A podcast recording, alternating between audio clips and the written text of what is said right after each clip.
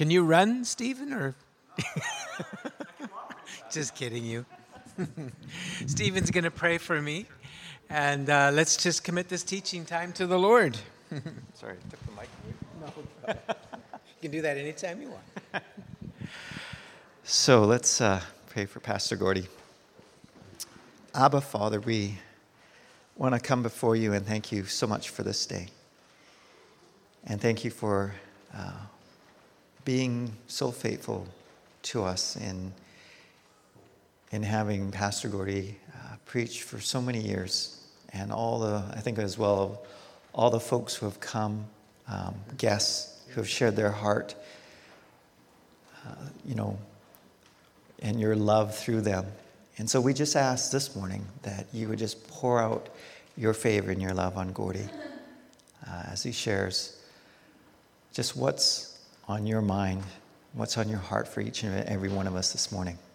So give him courage and faith to trust you this morning and in all the things that you have taught him and have put on his heart to share.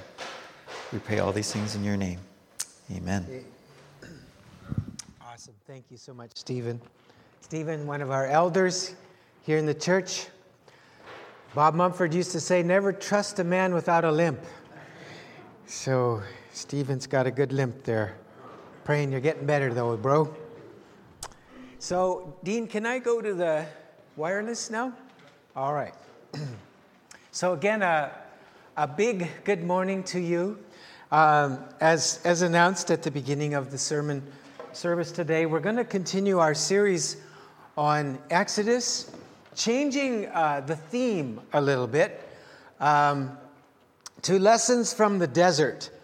And um, we, in the fall, went through the first part of Exodus up to the crossing of the Red Sea and uh, looked particularly at how Exodus affects our mission and vision and message as the church, how it informs us, informs that vision and mission. And um, in many ways, the desert seems kind of uh, the opposite of vision and mission because uh, it's, it's, it's traditionally been a place of retreat, hasn't it? It's kind of been a place of escape. So, how does that have to do with our mission? But uh, I watched three movies this, this uh, holiday season, all based on the holidays. Uh, one had to do with Christmas, where I took my grandkids. Kathleen and I took the, grand, the older grandkids. And then uh, one was um, on our anniversary celebration out in Harrison. And then the third one was on the occasion of a very special birthday. And the first movie was Dunkirk. And I remember Winston Churchill's voice kind of coming over the speakers. It's not usual, you know, and you can just feel Churchill's spirit, you know, when he's, he's, he's giving his speech. You don't usually plan victory by evacuating, but that's what we're going to do. Kind of, that's, I'm, I'm paraphrasing it. Um, and, uh, and then, of course, uh, we saw the other day, highly recommend uh, The Darkest Hour, um, which is kind of more focused on Winston Churchill. Um, and then, of course, uh, The Last Jedi. I mean, I mean, when I was looking at the crossing of the Red Sea last Sunday, uh, I thought that Moses was the last Jedi, don't you think? I mean, the way he had his hand, his crook up there in the water was parting. But anyway, uh, there, there's also this theme of, of escaping in order to, to uh, refresh and reinvigorate. And, and, and so sometimes running away is, is part of the strategy. And in our journey, often there are, how many have found out the hard way? There are sometimes these frustrating detours and uh, even escapes uh, and delays in our lives, and sometimes bitter waters and I want to define bitter waters as those times in our life of a special, unusual, maybe I could say it this way a cruel and unusual disappointment. I mean, disappointment is part of life, right? Where we kind of get used to that after living for a little while. But there's a special cruel and unusual disappointment. And now, those are the kind where you feel God kind of led you into them. And it's where you believe he's spoken to you, you're, you're convinced he led you, and it ends up in crushed hopes and disappointment. And uh, I know for myself, I experienced this early in my life, uh, following a very, what I thought was a clear call of God to leave my little small town of northern of High Prairie in northern Alberta, known to millions of people around the world as where? And um, it's it's up there in the Peace Country, about three thousand people. I'd lived there most of my life. In fact, very few people have experienced this. I had the same school class, except for one and a half, uh, one part of a year. I had the same school class from grade one to grade 12. Did anybody else have that? Yeah, that, that was a, it's, it's, it's a characteristic of our age. No comment there. But also, uh, I think where we lived. I think, I think small town Canada, that's so I, am actually still in touch with my graduating class on, on Facebook, which is pretty cool, after we learned how to use it. And um, so, uh, kind of a cushy, you know, growing up experience in a small town. But I felt I'd followed the call of God to leave my hometown and go to Bible school in LA. There was 13 million people Compared to 3,000, it's a bit of shock to your system. And it, it happened because, and, and this is one of the greatest heritages my parents gave me, other than Christianity and, and, and the Lord Himself, was they were, they kind of grew up in the classical Pentecostal movement. And that's, my dad was a Pentecostal church planter, and I was, followed him around in the prairies. He planted two churches neither of which he was ever paid a cent for, by the way. He always was a tent maker, taught full time, was a school superintendent.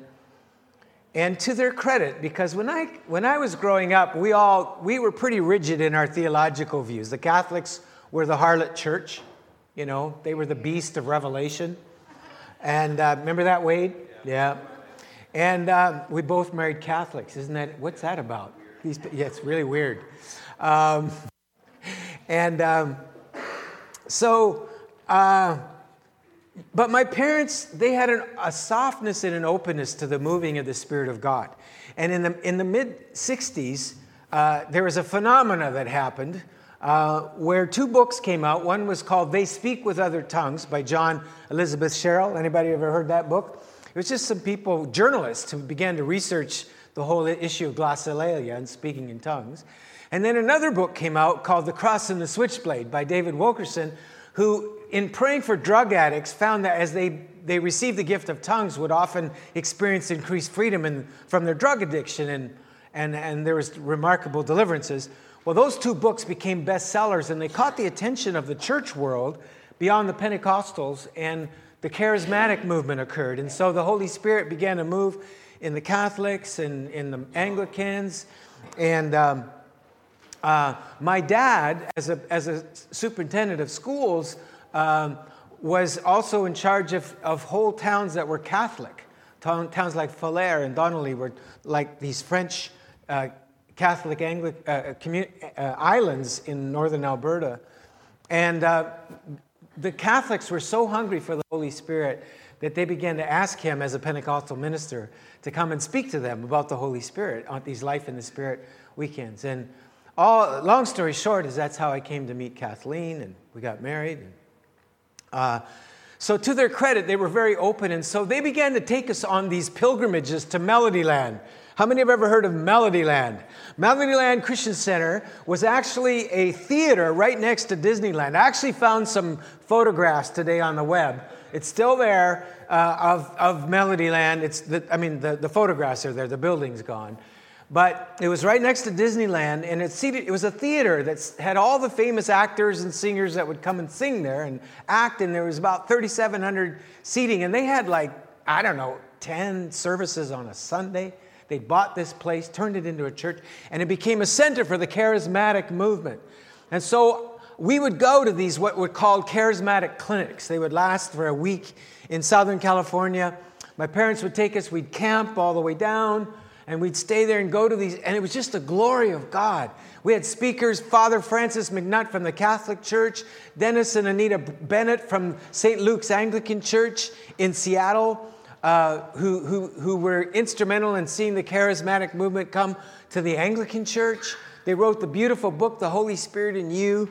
And David Wilkerson came, Mario Murillo, these guys, Brother Andrew Mel Tari, one of my heroes from the Indonesian revival, these people walked on water. They turned water into wine, just commonplace in the Indonesian move of the Holy Spirit. And so it was just a remarkable place of God's presence. There were so many young people there. Uh, it was the same time as the Jesus movement, so all these hippies were coming to Christ, in late 70s there, and mid to late 70s. And I found that they started this school of theology. And I had just kind of given my life back to God in grade 11. And I was so on fire and I wanted to follow Jesus. And I really felt that God was leading me to, to go to this school of theology in Southern California. And so when I got out of high school, I, I worked for a whole year. I saved up, and my parents offered to match me dollar for dollar. And because it was a graduate school, I couldn't. Uh, I couldn't get in except to take a one year diploma program that they were also offering. And so I signed up for that. Normally, kids like me would go to Vanguard College in Edmonton, Northwest Bible College at the time. But I decided to do something different. And so I, I was very, very excited about it. And the day came for uh, the trip. I got on, and my parents took me to Edmonton. I got on the, on the airplane.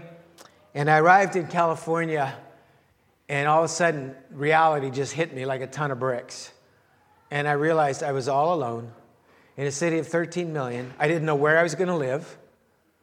And I couldn't find a, a really stable place to live for about a month. It was just terrible. I was just struck with such incredible homesickness. And, and, um, and it, just be, it was just probably one of the most difficult years of my life.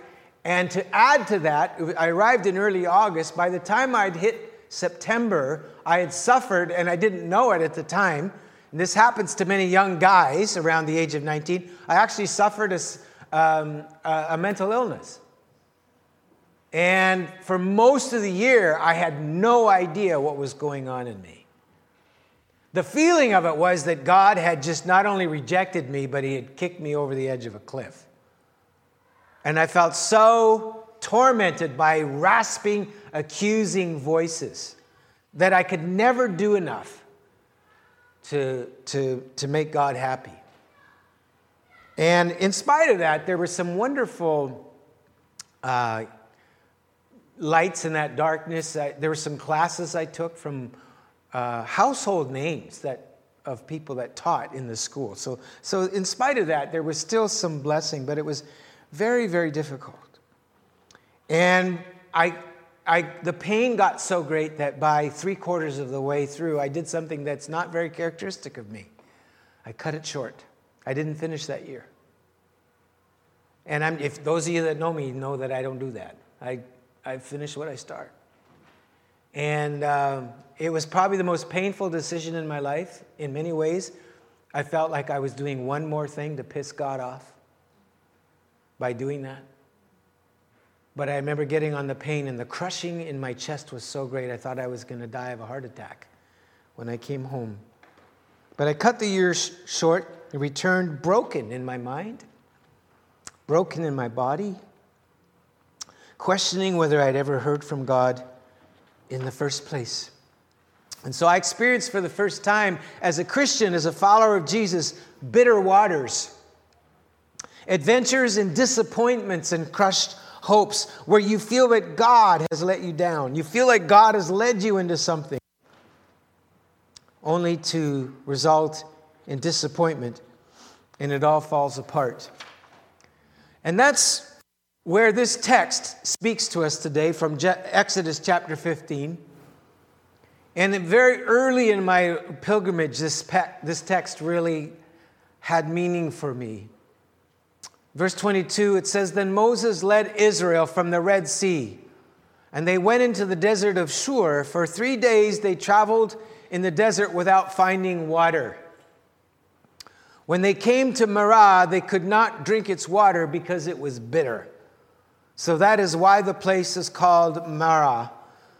So the people grumbled against Moses, saying, What are we to drink? Then, the, then Moses cried out to the Lord, and the Lord showed him a piece of wood. And he threw it into the water, and the water became fit to drink. There the Lord issued a ruling and instruction for them and put them to the test. He said, If you listen carefully to the Lord your God and do what is right in his sight, his eyes, if you pay attention to his commands and keep all his decrees, I will not bring on you any of the diseases I brought on the Egyptians, for I am the Lord who heals you. Then they came to Elim, where there were 12 springs and 70 palm trees, and they camped there near the water. So, again, remember that the Israelites have just experienced this euphoric victory. They, they've just watched, and I did in mercy to the children last week, I showed the part where they started to go in the Red Sea. You'll notice I did not show the part where the Egyptians were drowned. And that's because in talking to some of our kids, they get really upset about horses drowning. They don't care so much about the other guys, but the horses they didn't want. So I didn't show that part. But remember that, that at that point, they thought that their enemies were gone forever, right?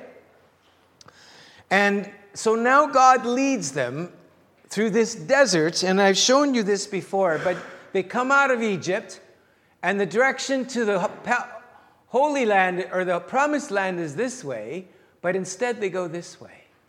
God takes them into the desert, a detour. What's that all about? Thomas Cahill, in his book, The Gift of the Jews, describes this region like this the wedge shaped peninsula between Egypt and Caleb, uh, Canaan, and one of, it's one of our planet's most desolate places. It would be hard to conjure up a landscape more likely to lead to death, a land bereft of all comfort, an earth of so few trees and plants that one may walk for hours without seeing a wisp of green. A place so dry that the uninitiated may die in no time, consumed by what feels like preternatural dehydration. So imagine three days, no water, hardly anything green. Children, babies, elderly, people with disabilities. And we calculate, based on how far they traveled, they were going about 15 kilometers a day. And all this time, this strange cloud, remember? This strange cloud assures them that Yahweh, the one that brought them out of Egypt, is with them. At night, it turns into that pillar of fire. And just in time, yay! Just as their water supply is running out, they find water. But they go to drink it and spit it out and discuss what's going on here? What has God led them into? So, just to put some things in perspective before we move on to, into this story, let's look at our journey. Our journey, yours, mine, us as a community, and the desert. The desert tradition is etched in the mind and the psyche of, of Christian thinking. And a lot of it is influenced by this story, but it doesn't end there. Of course, in the Exodus, we find the desert is that crazy place of the confusing in between of promise where God has promised us something and its fulfillment. It's that no, no person's land, right? It's a place of testing, of trial, of frequent failure. It's not like we pass the test, often we fall, and we see that. And they went around the mountain over and over again. Rowan Williams, the former Archbishop of Canterbury, wrote The desert was a place of renewal and purification of the covenant community. It was the place that God chose to give them the Torah. God gave them their very constitution in the desert. And the flight to the desert was seen as a return to their source a stripping away of the corruption of the state and the culture that they'd been a part of. As I said last fall, it took them maybe 40 days to get out of Egypt, and it took God 40 years to get Egypt out of them. We talked about how Pharaoh was the oppressor, but the problem is the Pharaoh in us that God has to deal with. And they find out the hard way that the real enemy wasn't the Egyptians, the real enemy was here. And that's what the desert is about, because we're confronted with that enemy. And it takes a lot harder, longer to deal with that. As we move on through scripture, we find that the desert comes up in the prophetic tradition. We see in the life of Elijah, for example, as he flees from Ahab and Jezebel. But in the desert, he's reinvigorated. He actually meets God near Sinai, the same place that Moses was. And he discovers, or maybe rediscovers, that God doesn't speak through the fire and the wind and the earthquake, but through silence. That's the literal Hebrew for that still small voice. God speaks in the silence. And the silence was too much for him to handle. Like our culture, he could handle the noise in the media and the big bang, and the bigger is better, but he couldn't handle the silence. And that tradition carries on with Isaiah, who prophesies the voice of one calling in the wilderness. Prepare, make a highway, because God's coming in the desert. God's coming to you in the desert, in the wilderness. And we see that in the life of Jesus was after he had this glorious experience at the waters of baptism that he is led by the Spirit. And Mark even goes farther to say he was driven by the Spirit into the wilderness to be tempted by the devil. This was an urgent, important agenda for God in the life and the ministry of Jesus. And many theologians and, the New Testament writers saw Jesus going into the desert as a recapitulation of Israel in the wilderness. It was like a, a radical renewal of the covenant with Israel that happened by Jesus taking those 40 days in the desert as a type of their 40 years in the wilderness. And that's what, as we move towards the season of Lent in a few weeks, is all about. And of course, Paul, we see this in Paul, where uh, Paul spent three years in, in in Arabia after his conversion and much, much time in solitude in the desert. And then in the early church, the desert tradition continued. We need to understand that for the first 300 years of church history, Christian spirituality was embodied in the idea of martyrdom. Eh, on any given day, any one of us could be imprisoned or our property confiscated. We could lose our human rights our civil rights, or we could even be executed, thrown to the lions. And we never knew what day, any day we'd come home, who would be missing at the table. That was a reality for the first few centuries of the church. And so martyrdom was the, was the epitome of spirituality. In fact, even if you lived, the word witness meant martyr. You were like a living martyr. But something happened when Constantine, the emperor, made Christianity the official religion of Rome. And it almost became law to be a Christian. It was like reverse persecution took over. And there was this terrible confusion. It was an ingenious strategy of the enemy to confuse spirituality and to confuse what constituted true spirituality. It was the, the roots, by the way, of a lot of horrible things, a lot of bad things that have happened in the name of God. It was the roots of religious wars. It was the roots of killing people in the name of God. It was the roots of persecution and torture, of the Inquisition. That all went back to Constantine. It was the roots of colonialism. It all went back to Constantine. And in the view of many, this resulted in the corruption of true and pure Christianity. So, needless to say, there was a spiritual revolt on the part of many sensitive people to the heart of God and to the real Christ that they knew in the Bible, in the New Testament. And so they fled to the desert again, the deserts of Arabia and Egypt, again to encounter their source and to have their Christian faith and practice purified. Because with the demise of, of the literal martyrdom, the desert became the new martyrdom as it were, the ultimate expression of true spirituality. and one of the greatest and leaders and foremost influences of this tradition. And I only realized this connection this morning, so I'm a little bit tender about this. Was a guy by the name of St. Anthony the Great. And you know I first heard about St. Anthony? Yeah, Melodyland. That place of incredible brokenness where this was one of the lights as I listened to the story of this guy who heard the words of Jesus if you will be perfect, come. Go sell everything you have, give it away to the poor, and come and follow me. And this guy was a wealthy fellow in Egypt, an Egyptian, and he heard the call of Jesus to do this. And so he literally did, and he followed Jesus into the desert. And there were, there were about 13 years that he spent in solitude. And this is a depiction of the battles that he had with Satan by anybody know who painted that? Michelangelo. This is St. Anthony battling the powers of darkness and some of his stories. And by the way, we know a lot about this guy, even though he only lived in from 260 to 350 or 360, something like that.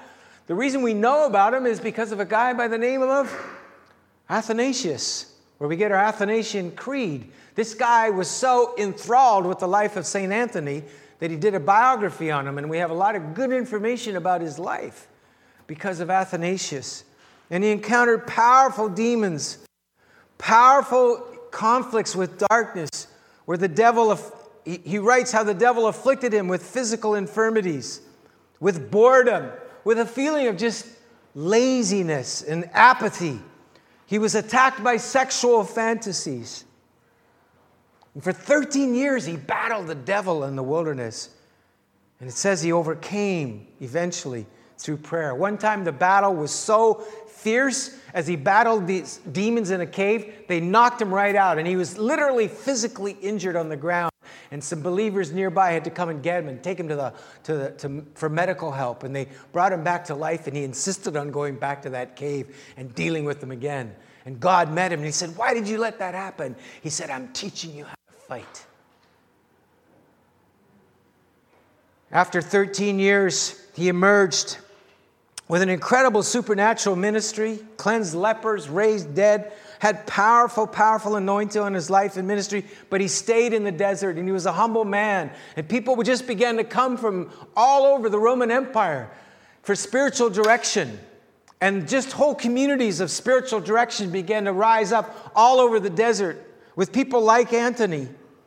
He was a very humble man and he refused to impose an agenda on people's lives, but he would come and he would help them. This is where the whole tradition of spiritual direction began. And this whole uh, writings of the sayings of the desert fathers was, came out of that time.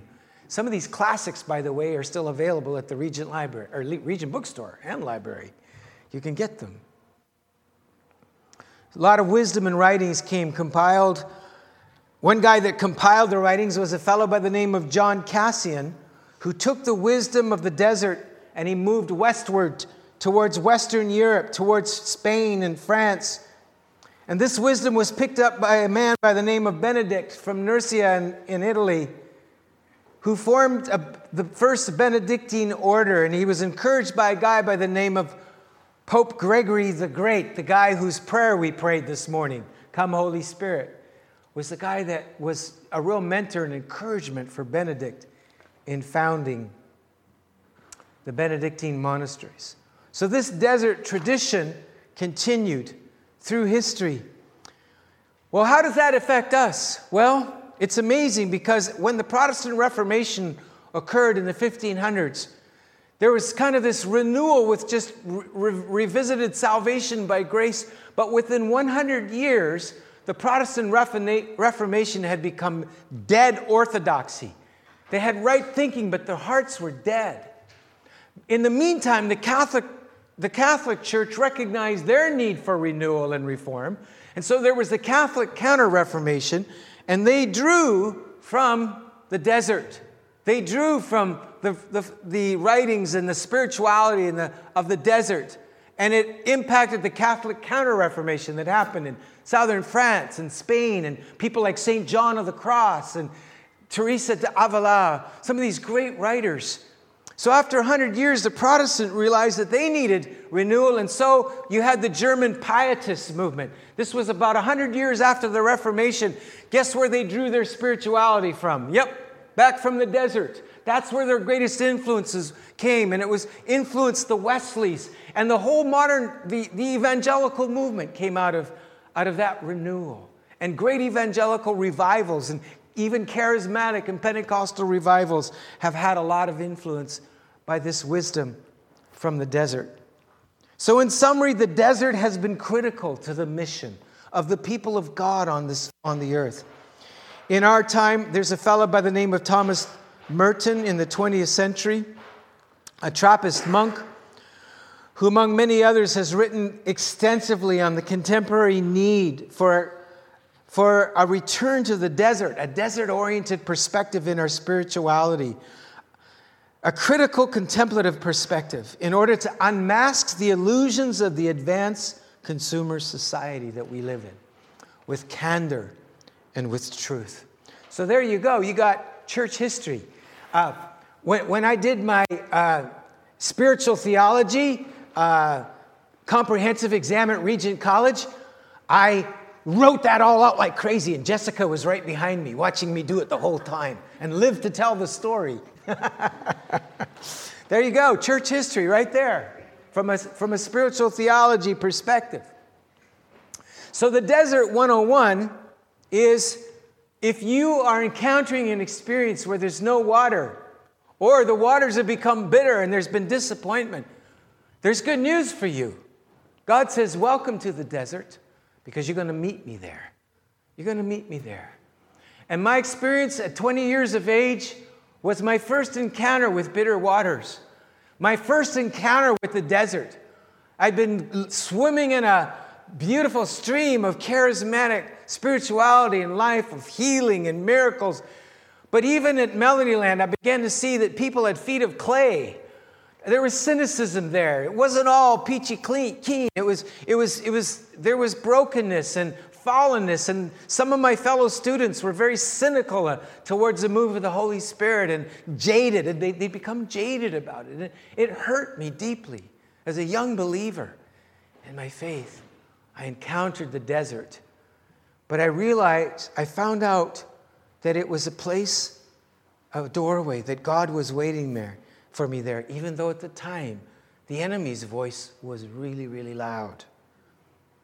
So, when we face the bitter waters of Marah, when we in, encounter it, it, the pulpit commentary says about this passage few disappointments are harder to bear than that of a person who, after longing, after long hours of thirst, thinks that they have obtained wherewith to quench their intolerable longing, and on raising the cup to their lips finds the draught so nauseous they can't swallow it.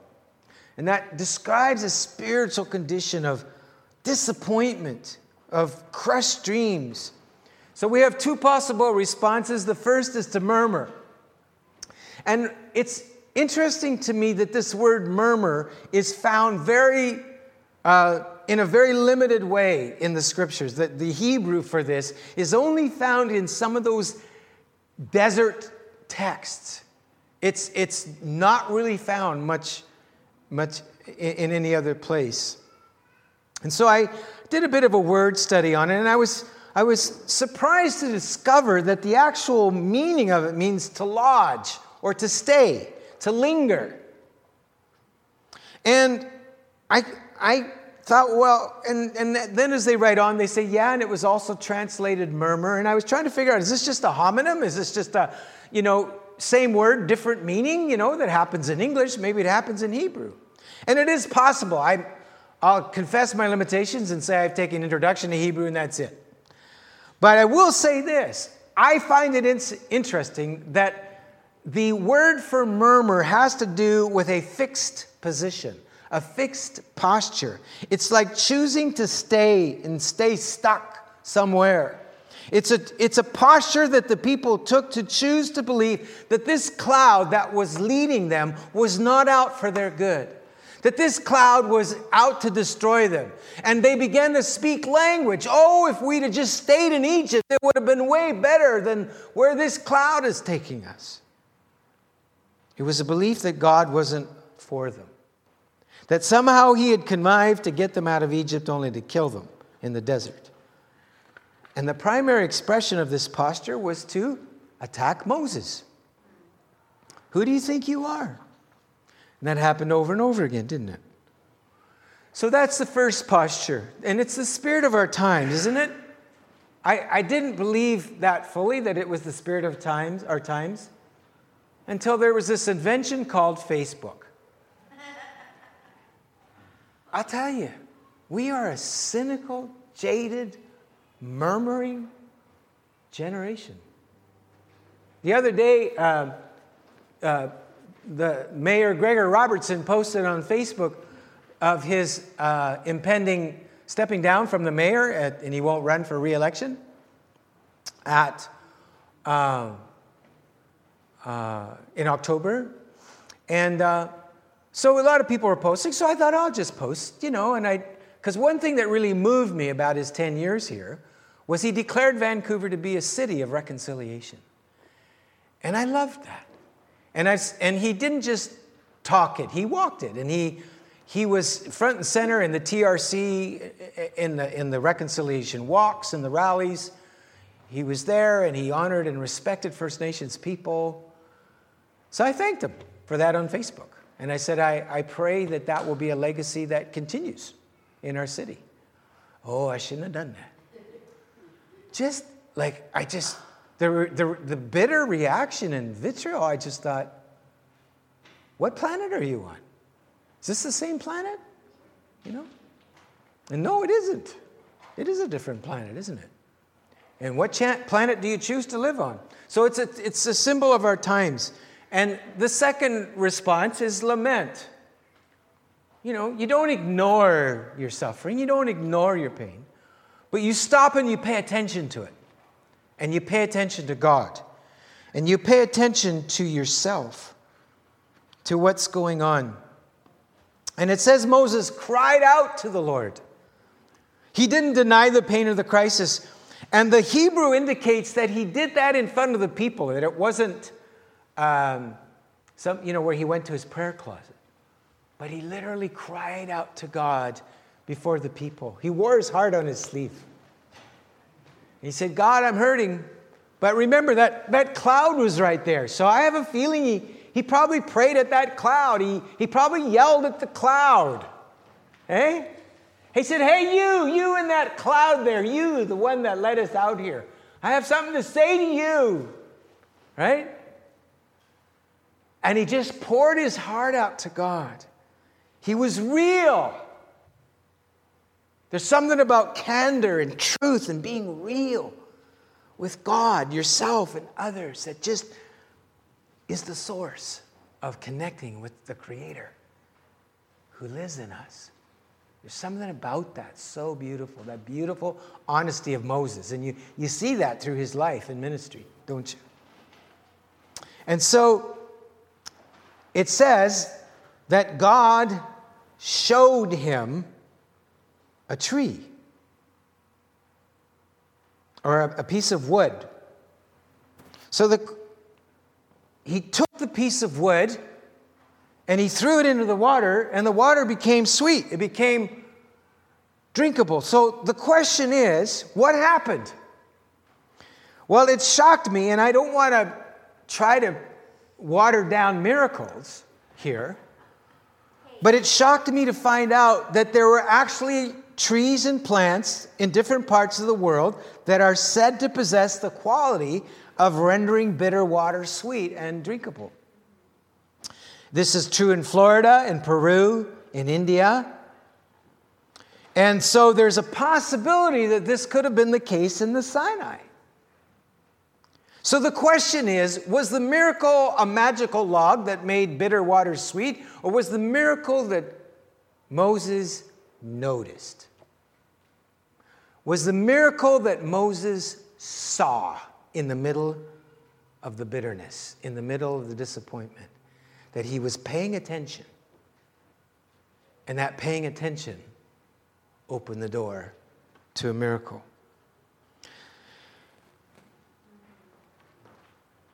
Is the miracle more about us noticing and paying attention and seeing than about a bunch of bells and whistles and magic?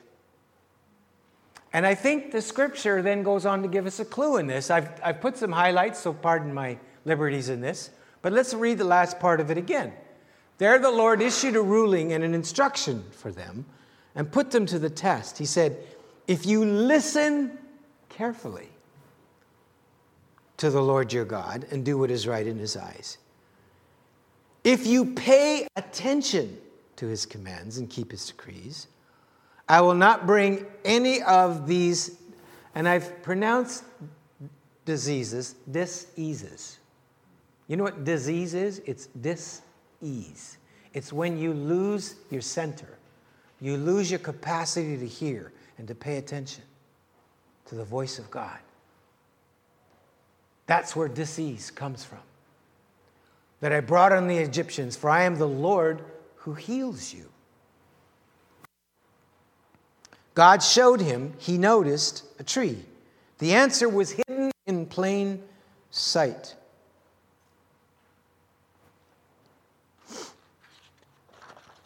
So after every Marah, there is an Elim. It says that there were, that God, after they drunk, God took them on to a place called Elim, and there were palm trees, and it was an oasis with streams of water. And history tells us that St. Anthony formed his communities in places like that, in the desert. That's where he was. Isn't that amazing, the, the connection through history and the stream of the desert? So, St. Anthony and Macarius and others of these great uh, fathers and mothers who formed communities in the desert found these oases and formed communities that still impact our spirituality today. So I had a Marah.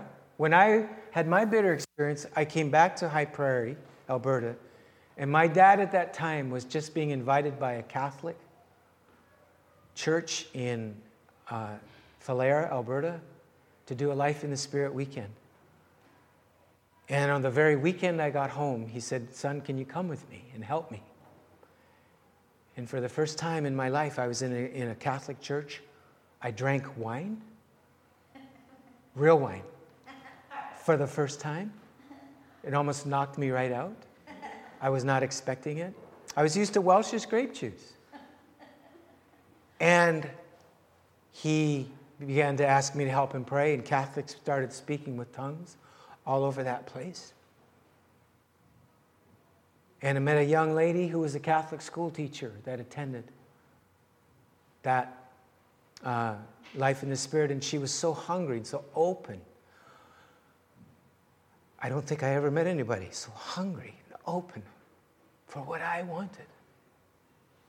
So, six months later, we got married. Didn't take long. So you didn't know when I posted that about our 40th anniversary, that story behind there, did you? Bitter waters had become sweet for me again. God said, just open your eyes. So I did, and I saw. Yeah. So the desert, which includes intentional solitude and silence, is a critical element of our spiritual journey. In learning how to listen and pay attention to God in a world of so many competing voices, leading us out of disease into growing spiritual, emotional, and relational health. So I feel like uh, this is a bit of a New Year's message. It's not ending here. I'm going to continue to talk on this theme over the next few weeks, but I feel like the, as we went into the new year, you know how you always have these goals and you're going to do this this year and all that. And, and I just felt like God say, I want you this year to be a community that listens that pays attention, that can hear. So I'm sorry, it doesn't, you know, make you jump the pews and cause a lot of hype. But I think it's what God's inviting us into. So that we can be a people who have the capacity to sustain the corruption, the, the, the, the confusion, spiritual confusion of our times. We need to be grounded. So consider praying with someone about this today. The desert, with its disappointments, can take us away from our presumed enemies and help us discern, and it helps us discern and confront our true inner enemies that are keeping us from freedom. Or could I say, keeping us in disease? That's, what you, that's a good, good discernment tip for what is an enemy to you, what puts you in dis-ease. What inner enemies might God be inviting you to confront through your desert experiences this coming year? You know, the good news is there's, there's, there's, am I saying this right, Jess? Arabic, Arabic communities and Cenobitic communities. And there were two kinds of monasteries. There was the Arabic was where you had the, the hermits. That's where the word hermit comes from, is eremitic. And, and these guys would spend, like St. Anthony, years alone but they were still in accountability, they were still connected to communities. Otherwise, St. Anthony would have died when he had that encounter with the, in the cave. So some people are more kind of eremitic in their spirituality, and some are more cenobitic. The, the most common is cenobitic desert experiences where we're just in community together. I think there are people with special callings, like an Elijah, like a John the Baptist, who are more you know, in the eremitic field, but they still are in a part of a larger commun- communion. And I, I, believe we're called to be Cenobitic community. It means a communal desert community in the city. In this city. That's what we're called to do, called to be. And I believe some of the things we're doing are so prophetic. The garden outside here is so prophetic. What's happening with our kids? Our, our DNA for the poor, and Gordy and Shannon's continuing vision and heart for that. That's prophetic in our times. Our, our culture is crying out. Our, our walk with lower posts and First Nations people. Did you know? And I, am going to ask some of you as we go into prayer time to come and pray for me because I've had an incredible opportunity to speak to the families of Xpey' Elementary School. It's a First Nation school just a few blocks away. This Thursday night, I've been invited to speak. And I can say whatever I want. But I want to just come with enculturalization and, and, and bring the gospel in their culture, in their language, with their stories. And uh, this is thank, thanks to Vancouver Urban Ministries, who are on, on the campus doing tutoring and music lessons. And, and they just they said they need, a, they need a local church that they can refer to and connect with. And you guys are the only ones that that we feel we can call, which is amazing. So Stephanie's going to come with me, and Kathleen, I think a few others. Love, love for your but it's so prophetic for our times. Reconciliation. Make sense? Let's pray. Holy Spirit, would you come?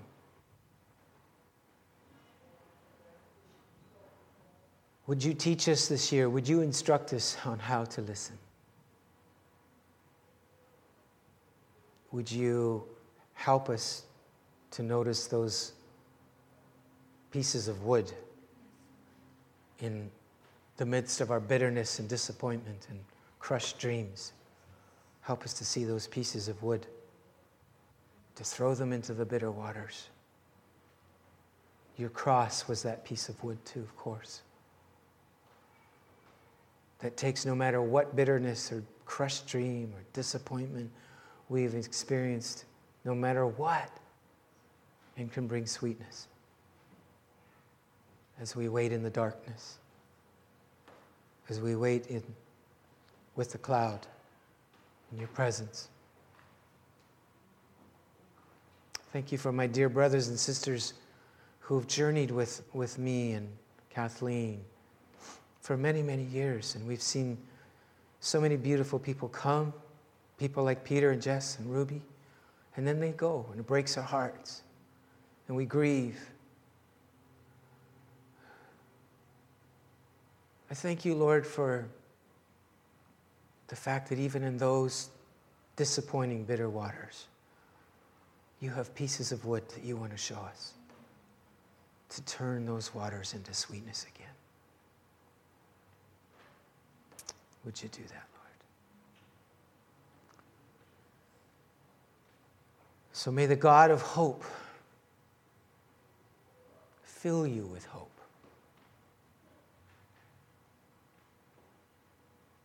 So that in believing you may continue to walk in hope. That those bitter waters that you've encountered would become sweet as He teaches you to notice and to pay attention. In the name of the Father, the Son, and the Holy Spirit. Amen. So I'm just going to, uh, I ran out of time. I was going to have more interaction, but I'm going to encourage you to just turn to one another if you'd like and pray for each other. If you'd like to come forward for prayer, um, you can do that. I just wanted to uh, release a word of faith. You know, when you study the scriptures, you, find, you think that you have to build your faith up. You have to dig down and find it there. But it says that we receive the gift of faith. It's the gift of faith in Jesus.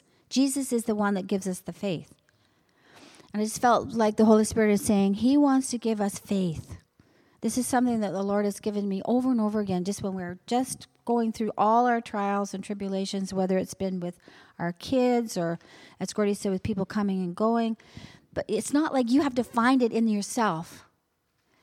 And it's illustrated by the fact that when these guys were in the desert and they're so thirsty and there's no water, and I remember reading a footnote about Elim being 70 palm trees. Wasn't it just wasn't one or two little palms. You know, trees with with figs on them and water everywhere. So you can imagine 70.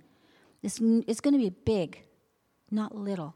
And so the, what, I'm, what I'm sensing is the Lord is saying, identify where the, the deepest part of your sorrow and misery and disappointment is.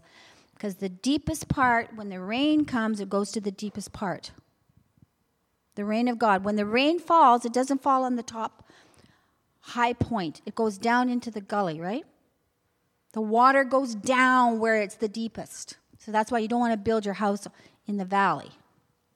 That's another illustration, but so wherever you're feeling the deepest sadness,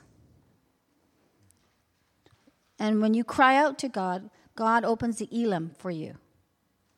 Do you get that? No, you don't.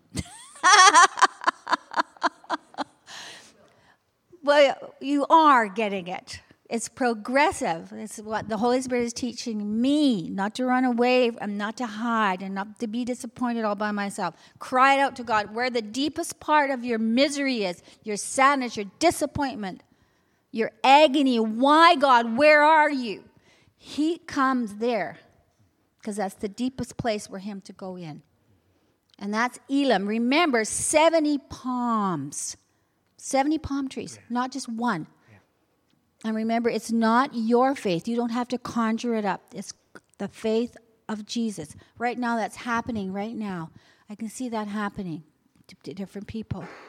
I can see it coming on you. I can literally see the faith of Jesus coming on you guys, and you're identifying the deepest sadness in your life. Why weren't you there, God? Why didn't you do that, God? Why am I still doing this, God? I can see it coming. Sally, it's on you so strong right now. It's on you. It's coming on you, guys. Gloria, it's on you. It's on you. Amen. Thanks, son. All right. So, uh, bless you. Hmm. Don't forget to pick up your kids. Have a fantastic week.